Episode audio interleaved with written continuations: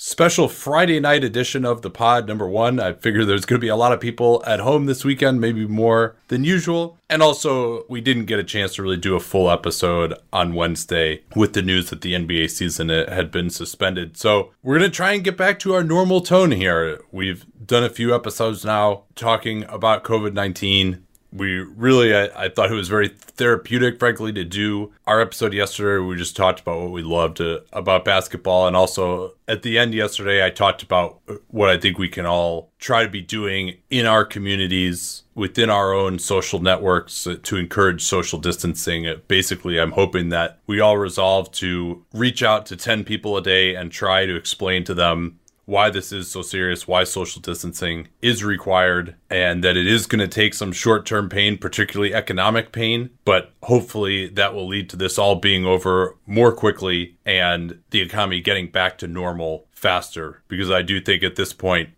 whether it's through positive tests or individuals being symptomatic at businesses and gathering places, whether it's someone close to the people who go to these places, whether it's just a general lack of customers, whether it's an actual government mandate that comes down my prediction is that within the next week or two, most businesses are going to need to close anyway, except the ones that are providing absolutely essential services to keep people alive. And so it's better to just do it now. And if you know someone in your life, particularly someone who has a lot of influence over whether people get this disease, like a business owner, I encourage you to have a, a frank talk about these issues my wife is actually doing that with the yoga studios that she works at. She had a, a great Instagram post today trying to encourage encourage people in her communities to social distance and to close down, frankly, because yoga studios are one of the more risky places for transmitting this virus uh, within their community. So there's a, a lot of other businesses like that as well. And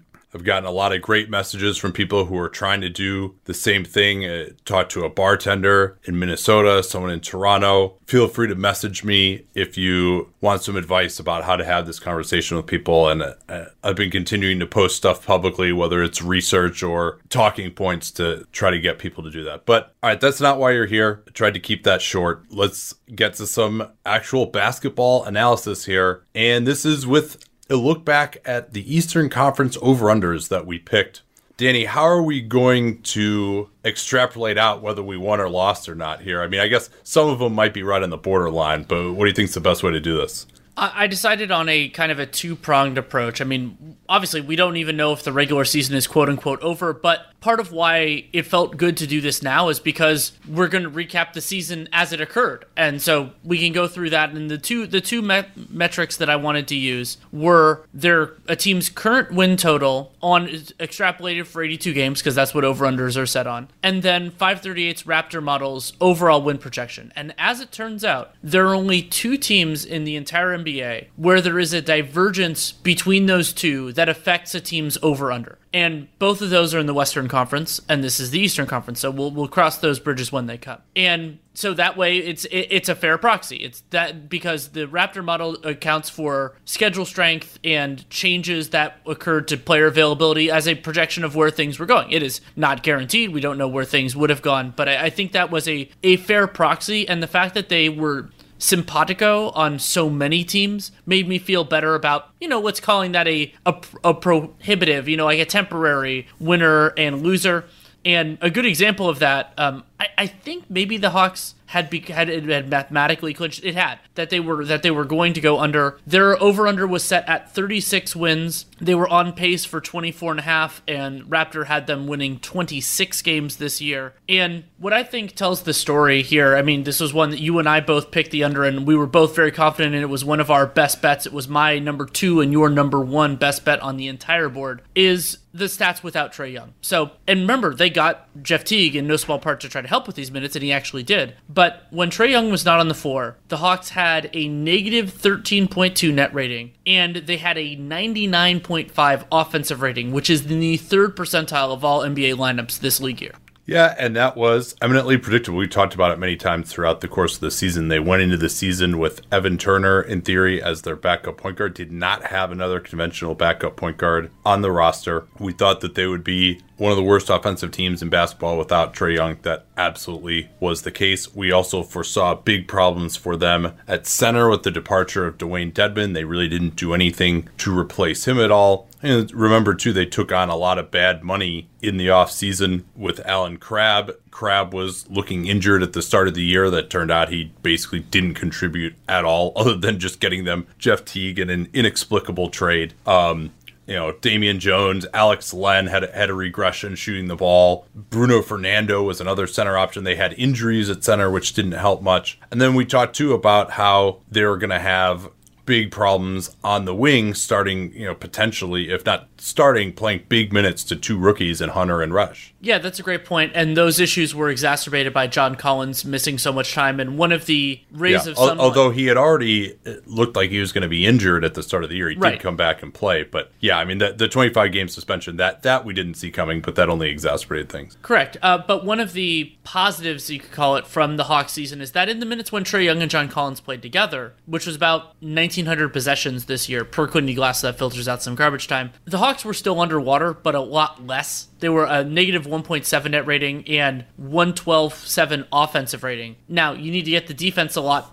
uh, you need to get the defense up to snuff for that lineup to actually be doing well against opponents, but the recognition that John Collins is not their center of the future, that he's more their power forward by not only trading for Dewayne Dedmon, but trading for Clint Capela. That could help their defense enough to, to start changing some of that around. And the argument in favor of, let's say, the Hawks over next season could be that, that they're better positioned to handle that sort of thing. Now, we'll, we don't know where that number is going to be or anything like that, but there there are some positives, and also the, the development of Reddish in particular later in the later in the season was encouraging as well. Yeah, uh, I think that's definitely the case. I mean, some of the other things, Kevin Huerter didn't really take a step forward. He, he was injured at the start of the year, 54% true shooting. You'd hope that he could have gotten to be a little bit better than that. Um, Vince Carter, who played almost 900 minutes for them, uh, was one of the worst players in basketball at age 43, unfortunately. 47% true shooting, 7.6 PER. And one of the things we said, I went back and listened to our pod at the beginning was, well, how could this be wrong? Well, what if like Trae Young just like absolutely blows up? And he's done that beyond a level I think anybody reasonably could have expected at the start of the year.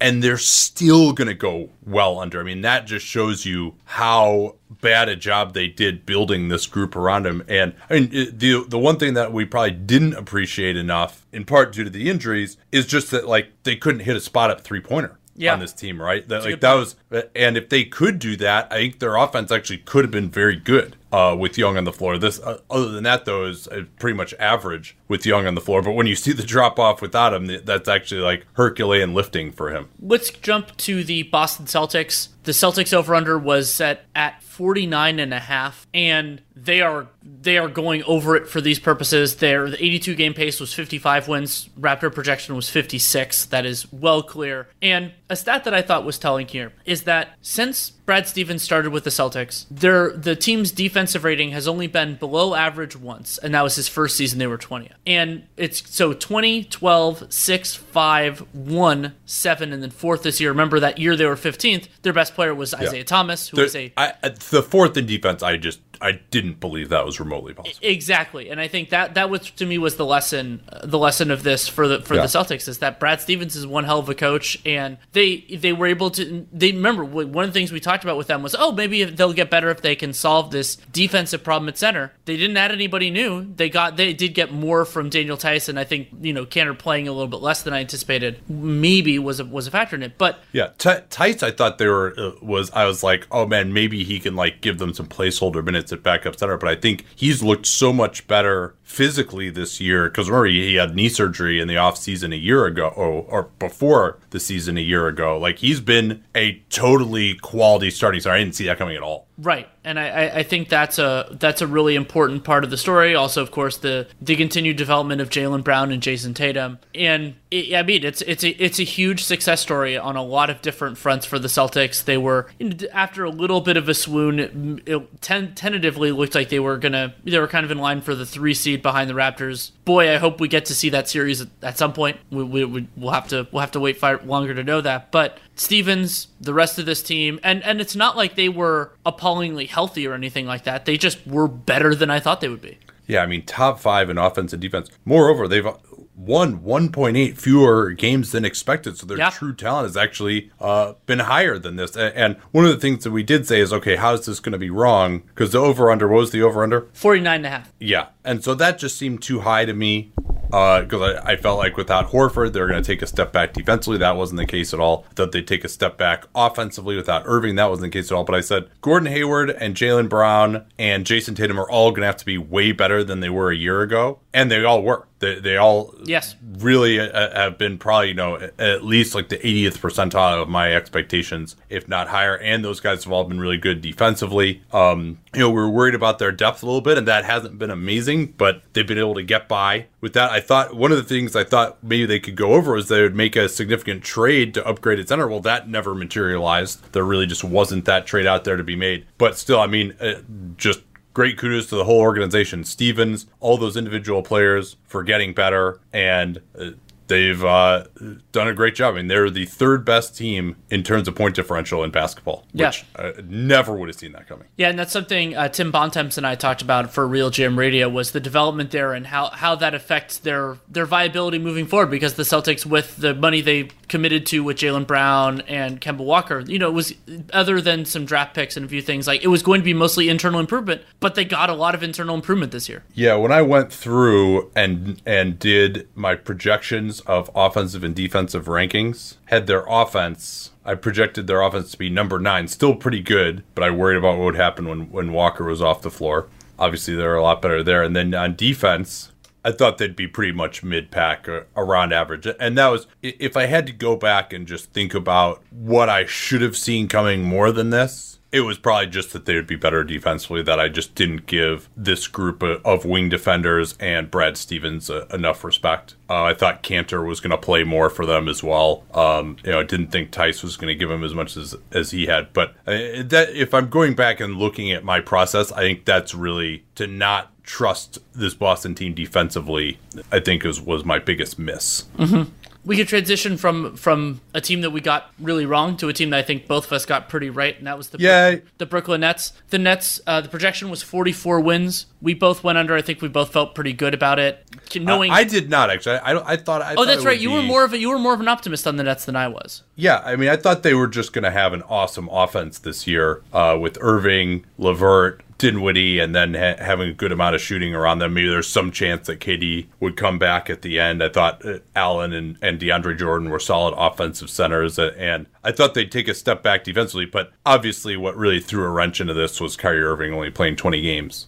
Yeah, and they, they basically never had that big three guard rotation healthy at the same time, and that was a, a real challenge for Kenny Atkinson and very briefly Jacque Vaughn. And but so they're going they're they're going under for these purposes. Forty four was the projection. Forty four was the over under set. Uh, Eighty two game pace, thirty eight point four. Raptor projection thirty six. So those are pretty pretty far away. And injuries definitely didn't help. The offense not really being there. And one of my concerns with the Nets before the season was depth, and that ended up rearing its head more due to injuries and their young guys not really stepping into larger roles. You know, Kurucs, Musa. I mean, Nwaba got hurt, but like Nwaba could have gone in, in some of that direction. I mean, Jarrett Allen was, was really the only one, but he to me was wasn't dramatically different from the guy that we had seen before. Yeah, and also you know LeVert had that thumb injury. Not sure if you mentioned that, but he missed a bunch of time. I think you know his development really was only ramping up here within the last two or three weeks uh, before the stoppage. So, uh, and they did get more defense. I mean, if you told me that Irving was going to miss this much time, I mean, I think we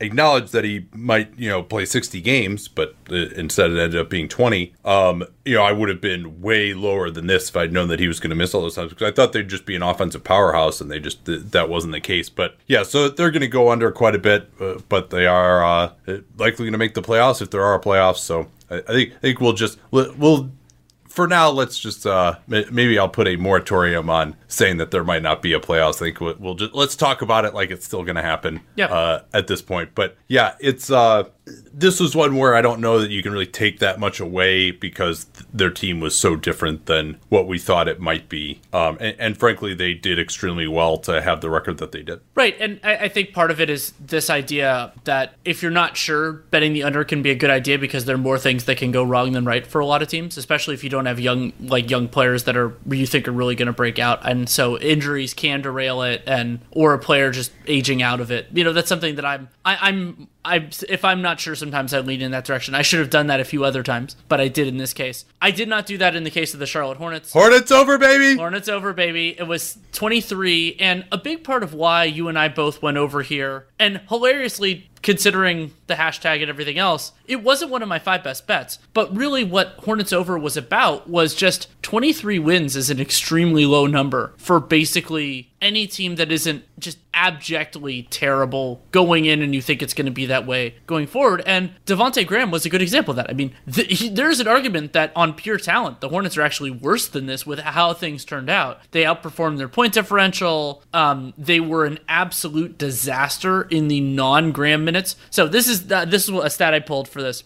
when Devonte Graham was not on the floor, the Hornets' net rating was actually worse than the Hawks without Trae Young. They were outscored by 15.1 points per 100 possessions. Worse offensive rating, 98.9, as opposed to that 99.5 for the Hornets. Yeah, or for the for the Hawks. Yeah, and I I project because I didn't see Devonte Graham coming. I don't think anybody did, and and uh, I projected them in their own tier as the worst offense in the league. And if Devonte Graham hadn't blown up, I, they probably would have been there. Right. And so, but the idea behind going over on a 23, also we thought that they're they're veteran. You know, they had a lot of veterans. It didn't look like they were going to to tank overtly, and that was mostly wrong. Uh, they, you know, the veterans didn't add as much as I thought they would. You know, Batum in particular just didn't have that type of season. And also, what would have affected this number?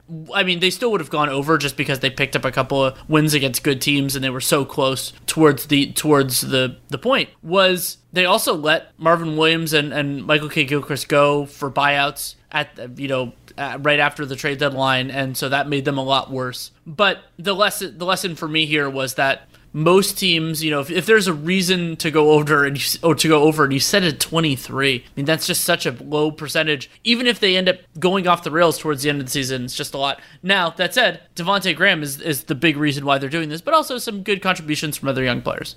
Yeah, and Graham uh, has fallen off since that hot start. He's Absolutely. had some injury issues lately. And uh, they also have won 4.0 games more than expected per cleaning the glass, which is the third largest differential oh, in the NBA. And if I'm not, if I'm not sure I mentioned it, uh, 23 was the number. 29 wins is their 82 game pace. 28 is the Raptor projection. Yeah, they are 23 and 42 right now. So they, they were going to hit it. Uh, but if they were four games worse, than this oh, uh, right yeah. now, then we'd be sweating it out for sure. And you know, especially with them going even younger now, uh, they're you know they're playing the Martin twins and Jalen McDaniels, uh, and uh, who knows how that would work. I mean, they were still playing hard; they were still winning games uh, right up uh, until the hiatus. But it was, uh, I, I like, I'm not going to take a victory lap on this one. It was more just like 23 is extremely low for each team. I, I had them projected as 30th on offense and in the second lowest tier on defense at 24th. Uh, I, I, had a list of five teams that I thought would clearly be in the bottom five in defense, which didn't turn out to be the case, uh, as we'll get to. But uh, Charlotte, in reality,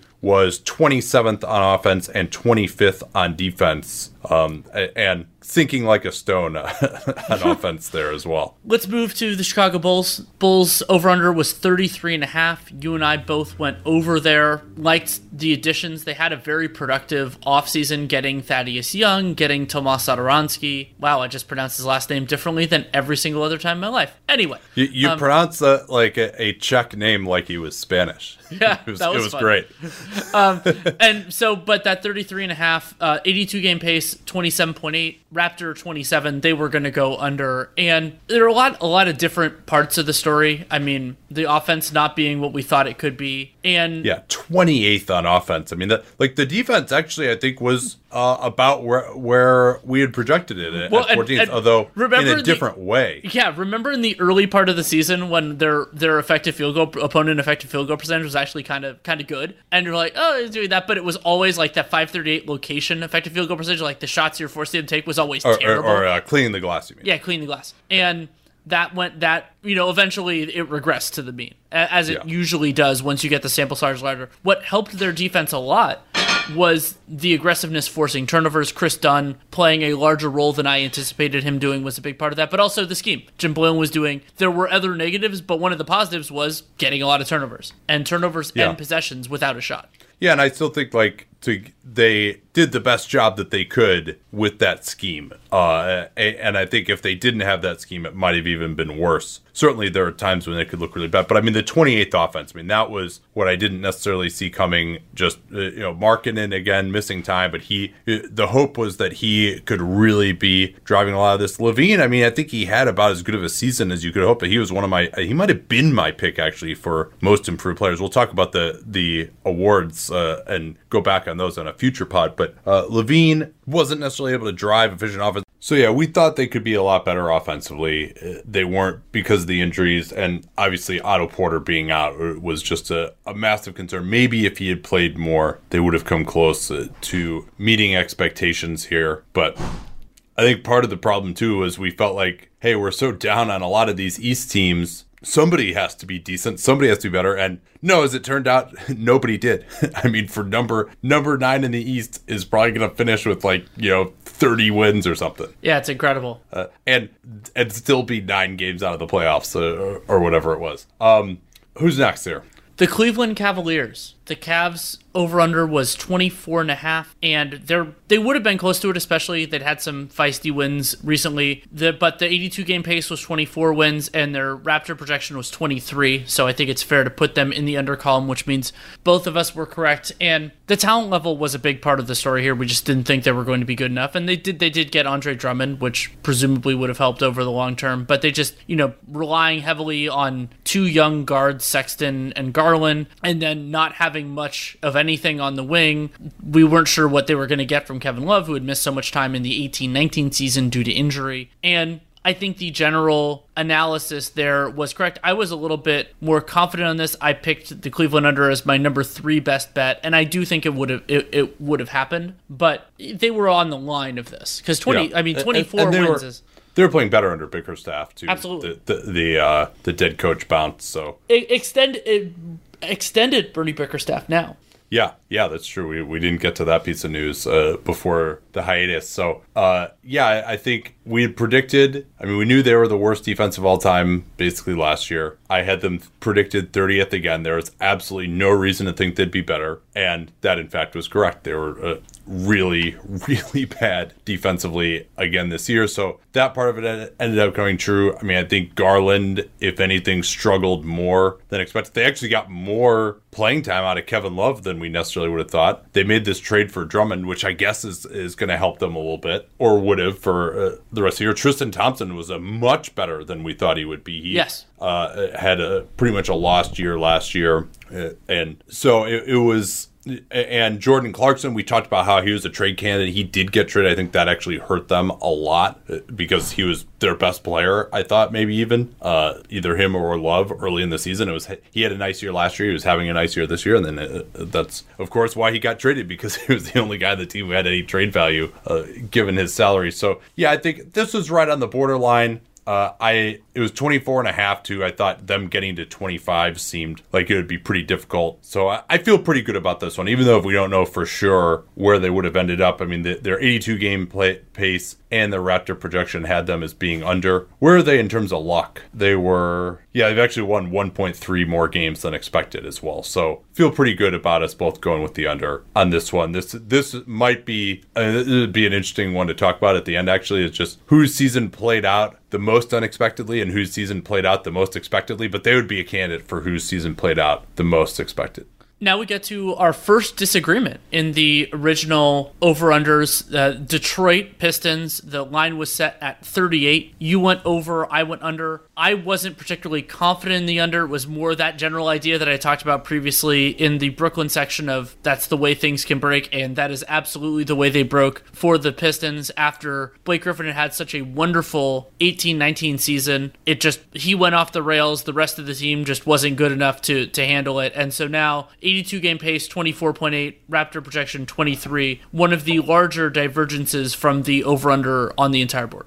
Yeah, and the Drummond trade, we didn't necessarily see that coming. Griffin, I didn't expect him to be out for the year. Clearly, him going out for the year really changed the calculation with this team, and they've now started a full rebuild. There wasn't, with Tom Gores' previous attitudes, there wasn't really an indication that they would ever be willing to do that. So I, I do think that that's push this down a little bit. But even as soon as Griffin's injury happened, they were going to hit the under. I mean, they even got more than expected from Derrick Rose and Christian Wood, but Kennard has basically missed uh, over half the year now. Like he was a, a really important piece for them. If you look at the players who are available, available, you know, Langston Galloway has had a really nice season. They got more out of Svi than might have been expected as well. If you look at the players who actually played, those players were probably a little bit above expectations. Also, Reggie Jackson basically missed the whole year. Like Yep. that was that was another thing too. But he was a big health risk. So uh, you you were absolutely right on this one. Should have given more credence to the health risk. I mean, we didn't know at the time we recorded this that Griffin was experiencing some soreness in camp and would miss the start of the year. But certainly we were very very concerned about him, especially after the old well he, he's gonna play on it because the doctors say that he can't do any more damage and then he'll have surgery after the season with his knee. That didn't go too well. It, it did not, and hope for the best, you know, from the Pistons moving forward. But I, I don't know that there's really more to tell from their story. I think you did a good job summarizing. Like the players they had played better, maybe than anticipated, but their overall talent level due to injuries and everything else. And Yeah. and Derrick Rose helped. I think Derrick Rose was an was an important part of it, but he, that that wasn't enough, especially considering how horrible their starting lineup was to to care. So, so I recalled this. If you uh, just from memory last year, what do you think they ranked in offense and defense last year? I'm gonna go like seventh in offense and twelfth in defense. The Pistons seventh in offense and twelfth in defense. No, no, you don't mean that. I, I, might- I might not. I'm No, because they would have had to be like a fifty-win team last year if that was. I, I I'm not this. That my brain's not in the right place for that. Okay, sorry. Uh, twenty-first on offense and twelfth on defense last year. Okay. Oh yeah, didn't they have a really bad second unit last? Am I remembering that correctly? Yeah, yeah. I mean, they could. They really struggled to score with uh, with Yeah. Griffin off the floor. Um, but I mean, for the defense, I thought they might take a little bit of a step back defensively. I thought they could actually be a little bit better offensively, which uh, probably didn't make much sense. But but ultimately, I mean, the other thing to remember though too about these guys, five point two wins worse than expected. Now that is worst in the NBA. So they're They jumped the Wolves. yeah, they might they might have been a little bit closer, but so they actually are the exact same on offense again this year, 21st, but down to 23rd in defense, and it was just it, their Blake Griffin wasn't a positive, but they've been on defense, but they've been going through a lot of times with you know playing Tony Snell at the four sometimes, and they just don't have a lot of good defensive players on this roster. I thought Drummond took a step back there as well, so before he was traded, but I mean, I think if they like, they're not as bad as a 20 and 46 team. I mean, they probably are at this very moment, but overall during the season, they weren't that bad. You know, they're more a 25 and 41 team, and they've been better than the Bulls. like, I, I think, uh, until they've really have kind of gone in the tank th- this last bit. But enough trying to defend myself. I was, I was off by like 15 wins. I, I should just shut up. One that was a lot closer is the Indiana Pacers. The Pacers over under was 47 and a half and you and I both went under. It looks like the based on the way we're doing this they're going to go slightly over. 82 game pace was 49.2. Raptor model had it at 48 which was right on the razor's edge. Like that, you know, that could have gone either way depending on health and and everything else. Depending on actually you could argue how much Victor Oladipo played health or non-health. Would would was important there considering some of what was going on when he was on the floor. But this is a very a very successful season along that basis for the Pacers. Part of the reason why is because they they weren't as healthy, and the experiment. Part of why I went under was I didn't think that the Sabonis Turner combination was going to work, and I would say by and large it did. And a stat that I thought was telling for the Pacers is that when Brogdon Turner and TJ Warren were on the floor, and the reason why I wanted to use Warren as a proxy for like healthy wings, those guys played about 1,700 possessions together, plus four net rating, 103.6 defensive rating, and when you consider that Oladipo played so little of those minutes, that is pretty impressive for Nate McMillan and the rest of this team. Yeah, my supposition was that they would be a below 500 team without Oladipo. And I, I was especially concerned about their defense. And, you know, TJ Warren actually really took a step forward there. They were able to defend with Turner and Sabonis on the floor. Sabonis, even though I do think he's a little overrated now, took a, a big step forward again this year. Uh, Warren took a big step forward at Brogdon when he was available, played much better than uh, we thought he might as well. And uh, one of my concerns was that they wouldn't be able to be that efficient offensively because they had a lot of guys who could create, but nobody who was really incredibly efficient. And that's kind of been the case. I mean, 17th on offense, I thought there'd be a problem, but I think they've just punched above their weight a little bit defensively. They also have won 1.6 games more than expected. So they may actually have ended up going under. Their point differential might have been under, what was it, 47 and a half or 48 and a half? The over under was 47 and a half. Yeah, so they might have still hit the under depending uh, on what had happened, but I think I, I, predicted them to be like five games worse than that uh, because I thought, right. It was and, one of our best bets because we thought, uh,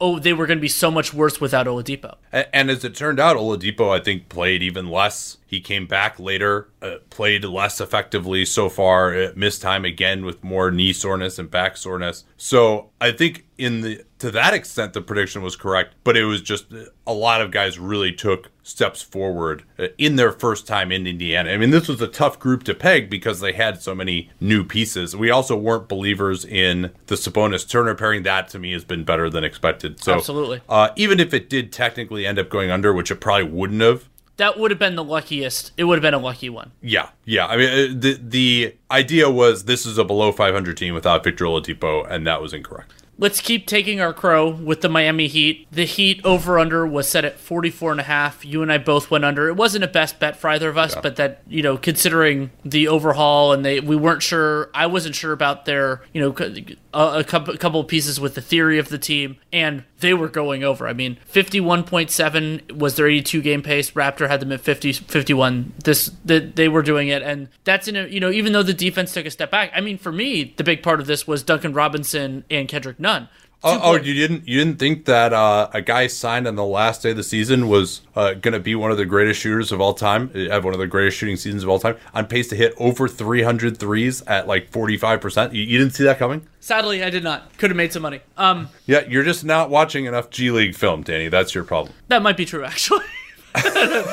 but, but but yeah, I mean, and, and well, it's a, it, as a quick aside. I mean, with what Robinson is doing, Mychal Mulder also out of uh, Miami system in Sioux Falls. Maybe that is a, a, little bit of an inefficiency. These really really good G League shooters. Now the the concern with those guys, they just can't hold up athletically a lot of times. But I mean, we could see a run on those sorts of players if Mulder continues to play well, and obviously Robinson uh, again has been fantastic. So that was, uh, I, I mean, it's been totally different with Miami because I think their offense to me has been better than expected, but we thought they could be a defensive powerhouse. That hasn't really been the case. I, I thought they would be the fifth best defense in the NBA. I had them in tier two with Utah and Toronto, and they've been well below that, but obviously the, the shooting explosion from some of these guys has made up for that. Yeah, and and as you said, you know, get that also the offense being better and the defense being worse is a factor partially the personnel that they've they put on the floor and and also some availability stuff. But yeah, it, an impressive season for them all the same. That ties in pretty well with our next team. Well,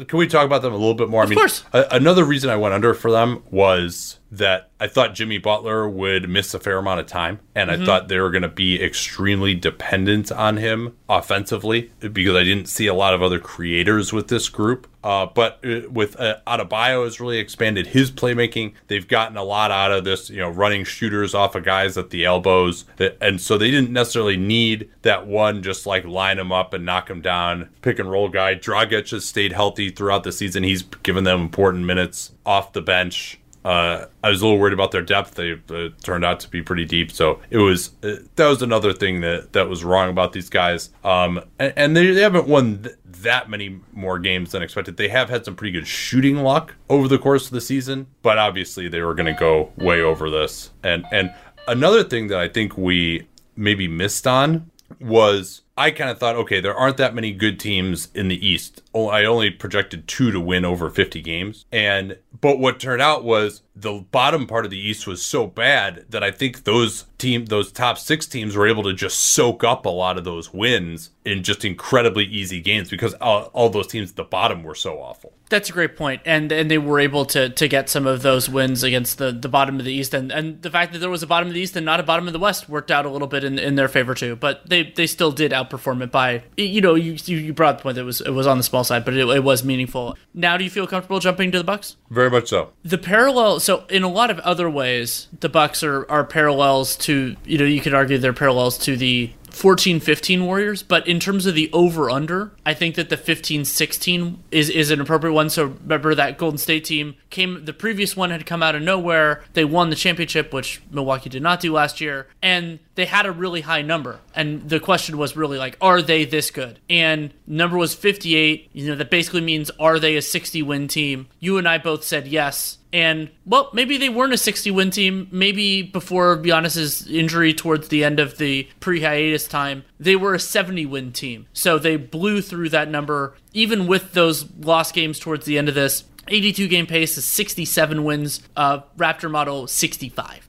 Yeah, and the reason I went over, despite that being a pretty high number, and despite the fact that we thought they weren't going to be pushed for the number one seed in the East, which uh, ended up being correct, although part of that was because they were way above everyone else. If they had been right around 58, they would have been getting pushed by Boston and Toronto. But it was just the system that they have that just they are able to just destroy teams in the regular season. We thought Giannis would get a little bit better. I think it's fair to say that he has. And I thought I had them as just a defense that most teams in the regular season just were not going to be able to score against. I didn't. I thought that was always going to be there. I had tier my tier one of defenses were Philly and Milwaukee. Obviously, Philly did not come through with that, but Milwaukee did. Milwaukee had one of the greatest defenses of all time. I can't say I quite saw that coming, but I thought they would be, you know, among the league's best defenses. That was a a great place to start. And then they're going to have shooters around Giannis. I didn't think that the Brogdon thing was going to hurt them that much during the regular year. I still could in the playoffs, to be sure. But and they also had a ton of depth as well to withstand injuries.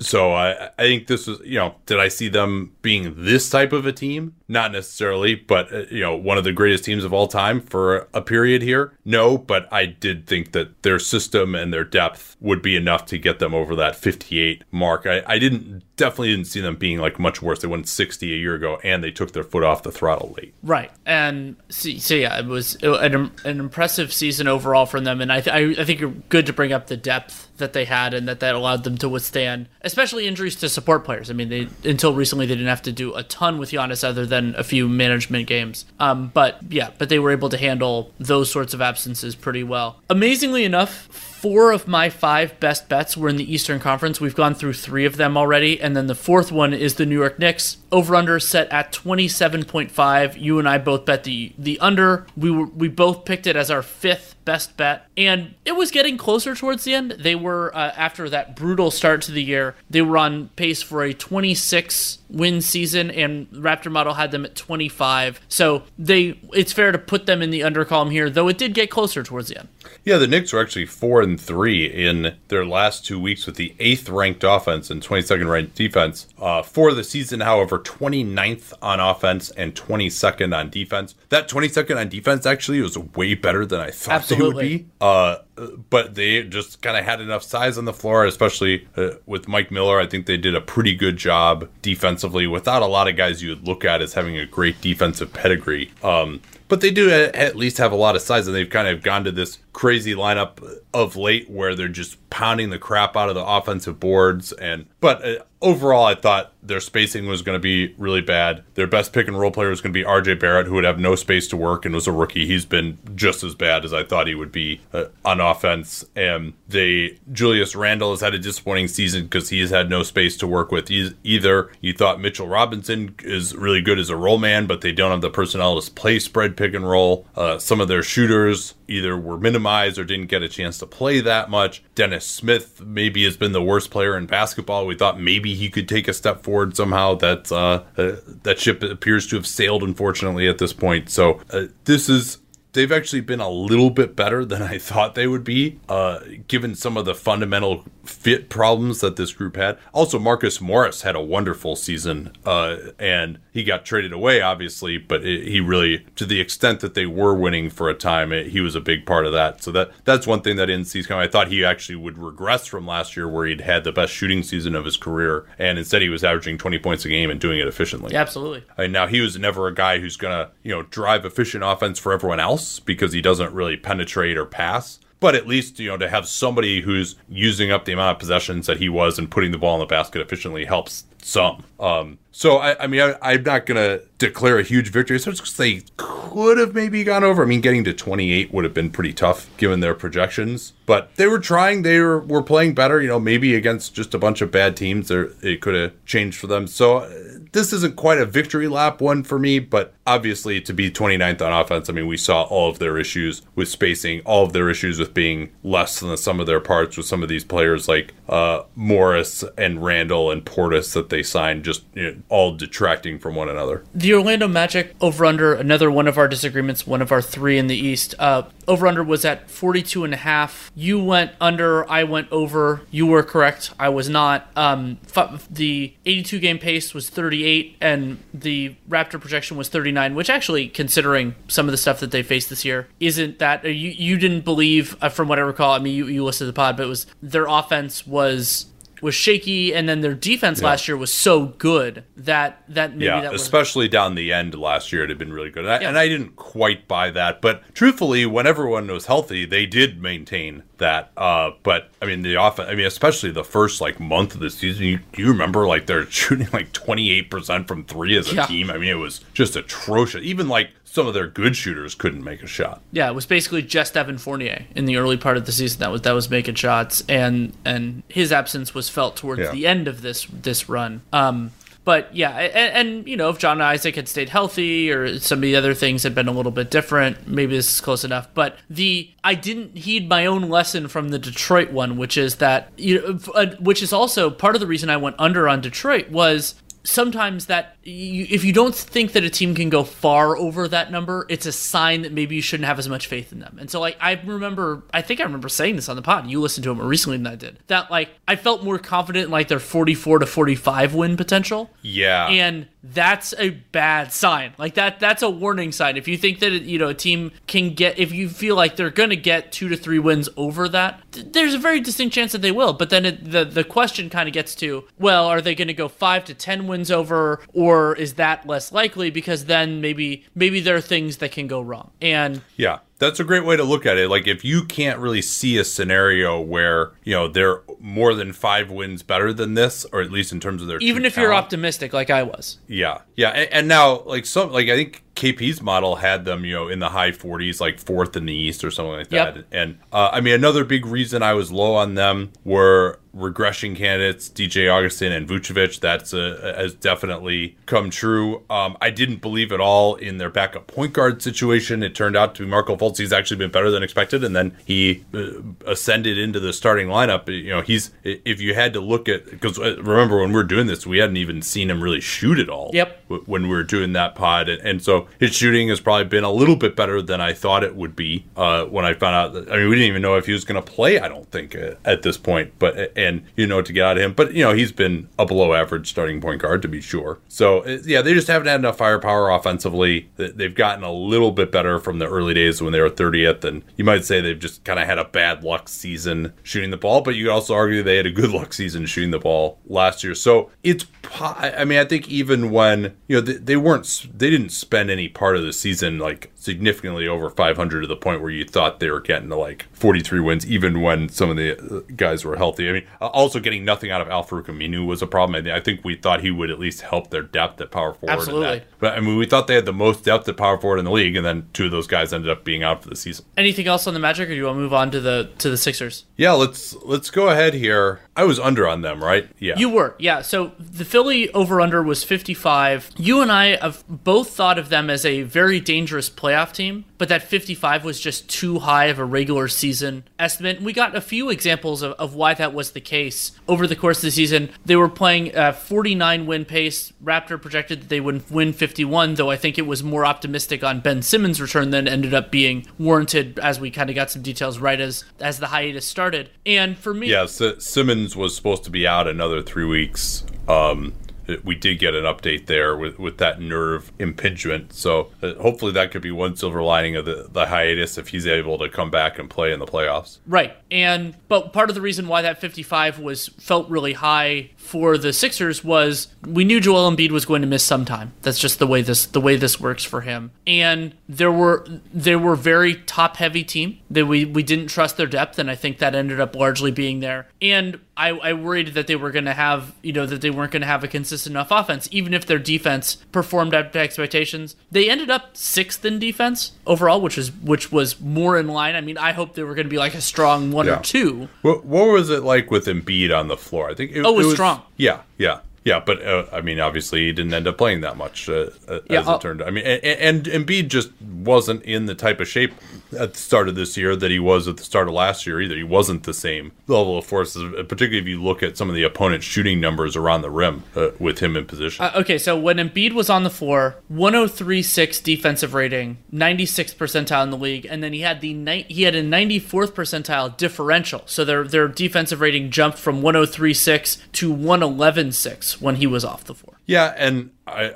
I had posited at the beginning here that this would be one of the greatest defenses of all time, that it could be at a minimum. And Al Horford just hasn't been the same, particularly on defense. Also, simply the fact that they decided they couldn't play Embiid and Horford together offensively, you know, I think that ends up hurting the defense. I mean, Horford, not the quickest guy getting out on the floor, but still having that level of size and uh, defensively at the four and the five usually still helps um, against most teams where he's not just getting totally run off the floor. Uh, and you thought that he would come in and play some backup center and could really contribute uh, there as well. And their defense, when he's been at center, hasn't been that good. So it's been a struggle for them to be sure. But uh, as I said before, my prediction for them, you know, I think it was like 53 wins or something. They're going to kind of end up around there. It's just, it's, I didn't think this would be a big regular season team. Part of, the, of what we're talking about with Embiid and, and Horford would require maintenance and they, they would have some growing pains offensively, all that. But it's just because Boston and Toronto and, you know, even Miami and Indiana are right around, have all exceeded expectations and Boston and Toronto are well ahead of them that this season seems more disappointing than the actual result results. I mean, they've kind of going to be within a couple of wins of where I predicted them, but you know they've had drama and Horford not performing and being out of the starting lineup and uh, and all the road woes and all that stuff. Uh, I think has given a little bit more of a negative vibe to this season than perhaps would have been warranted. Yeah, I think that's fair, and especially because of some of the ways that they've disappointed. I mean, that we we never really got to see the battle station fully operational. I think that's a kind of it, yeah. It, that's how it how it feels more disappointing. But that is a, a fair point to make. Uh, but yeah, it was. I think we were both right on this. We were wrong about how good they would be at full strength. Yes. But we were right about them not being at full strength very often. And that's ultimately why I decided to go under, and I think you did as well. So uh, that part of it, I think we were correct about. Sure. Our last disagreement in the Eastern Conference involved the Toronto Raptors. It is also, in my mind, the most prominent like disagreement where I would like just straight up like I was wrong. Like that that's the way to talk about this. Over under was set at 46. They were blowing past that. Uh, 59, 82 game pace, 57 Raptor projection appropriately. And what I got wrong on them, couple different things. I think this is a triumph of their their players. Also, Nick Nurse and Masai Ujiri that they were able, you know, they were able to not only replace Kawhi Leonard and Danny Green, both of whom left not in a trade, but through free agency where they didn't really have much of a capacity. So they the replacements were there. But remember, this wasn't an everything went right from a health perspective season for Toronto. They had to deal with a no. lot they had to deal with a lot and still went through it. Their defense was amazing. Their offense was far better than I anticipated. Kyle Lowry had a great season. Pascal Siakam, when available, had a great season. Really, everyone, everyone. Yeah. Ex- VanVleet moved into the starting. Oh yeah. Also, they just they're also willing to play guys a lot of minutes, which uh, when they are available. I mean, then guys like Terence Davis just came out of the woodwork, and Anunoby has had a better season really than anyone yeah, and just and their overall defense, both Nick Nurse trying different schemes, their personnel. I, I didn't think that all of that was going to translate when they lost some of their best defensive players. Marc Gasol missed a bunch of the year due to the hamstring issues. They still they still thrive. yeah, they are the number two defense in the NBA, although they are about three points per 100 worse than Milwaukee, but they uh, are still second by uh, uh, 0.5 points per possession over the Lakers per Cleaning the Glass. And I think our biggest difference was on that defense. I thought they would be the number four defense in the NBA this year and that they'd be around average on offense. And I think you you probably just didn't believe in their defense. Now you know I I think I picked them to just go barely over this because I wasn't sure that Lowry would come back. I was worried about their depth, replacing both Leonard and Green as you mentioned. So I, I'm I'm not necessarily chalking this up as a huge win. I'll I'll take it as a win over you, but not at just in terms of like that I was right about them because I still you know they're going to win ten more games than I thought they would. Yeah. Last team in the East and last team for for this episode, the Washington Wizards, over under set at 26 and a half. We both didn't like their talent level overall. I mean, it was Bradley Beal and a bunch of a bunch of afterthoughts really. And I would say on in terms of process, that was largely true, but their offense really exceeded expectations. 82 game pace, Yeah. 30.8, Raptor projection 29. So, I mean, even though they had this horrendous 116.2 defensive rating, dead last in the league by a lot, and I would argue that their talent level was really, you know, it wasn't that they dramatically outperformed it or anything like it's not like they had these breakout seasons, but they just and it wasn't like they outperformed their point differential by that much. It's just that 24, sorry, 26 and a half wins ended up just being too low relative to their performance. Well, I was, and you were 100% right about their defense. Uh, we talked about before trying to identify who the best defensive player on the Wizards was, was a, a pretty hilarious exercise. But the biggest thing is that I underrated uh, Davis Bertans. Yes. Uh, I and he just has been uh, one of the best shooters uh, in the NBA, and I kind of underrated too that when you, uh, I thought, all right, you know, that they're really going to struggle for spacing, right? Their starting lineup was probably going to be Ish Smith and Rui Hachimura in it. Um, Thomas Bryant is a solid offensive center. I also did, I thought they would have nothing at backup center, but Mo Wagner actually has been pretty effective. He's given them some good spacing as well. So that second unit of him and Bertans, uh, I, I thought they'd be terrible when Bradley Beal was off the floor, and they actually were still able to be relatively effective when he missed some of that time uh, with the the sore knee. Beal has been better than expected too, uh, if you at least on offense because uh, he's been worse than expected on defense. The whole team has been about as expected on defense, but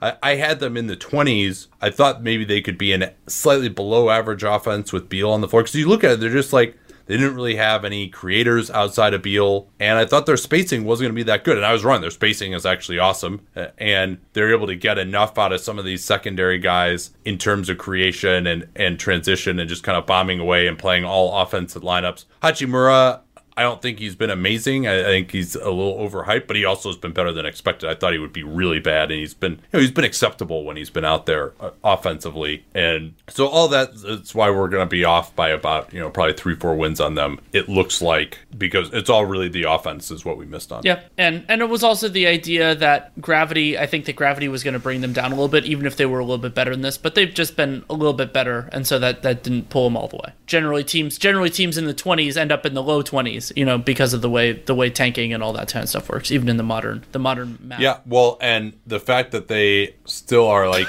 ostensibly Yeah. in a playoff push, right? Like we thought they'd be so far away from that, but with those no, I mean they're like the most likely team to upend somebody in the East right now. Now it's it's going to be a big problem. I mean that's one of the things we could talk about too. Here is like teams like New Orleans uh, or Sacramento or Portland, who I mean it seems very unlikely that we'll have a full rest of the regular season. So I mean this is like a huge boon for Memphis right now. This uh, stoppage, Sure. and you know I don't think Brooklyn was going to lose their spot anyway. But just to have, have played some of the season, and it is going to be a little unfair too because Memphis had played a much easier portion of their schedule. They had the hardest remaining schedule in the NBA. New Orleans had the the easiest schedule remaining in the NBA. And now it seems unlikely that the full amount of that schedule is going to be played. So I don't know how those teams are going to make up the time. If there's seven or eight games left in the regular season, it's going to be extremely difficult. I mean, maybe they could come up with a way to have those games count for more or something. I mean, that's, but that, that seems like it'd probably be too complex. So it, it's, we probably, that's the one thing I hadn't started thinking about that when this gets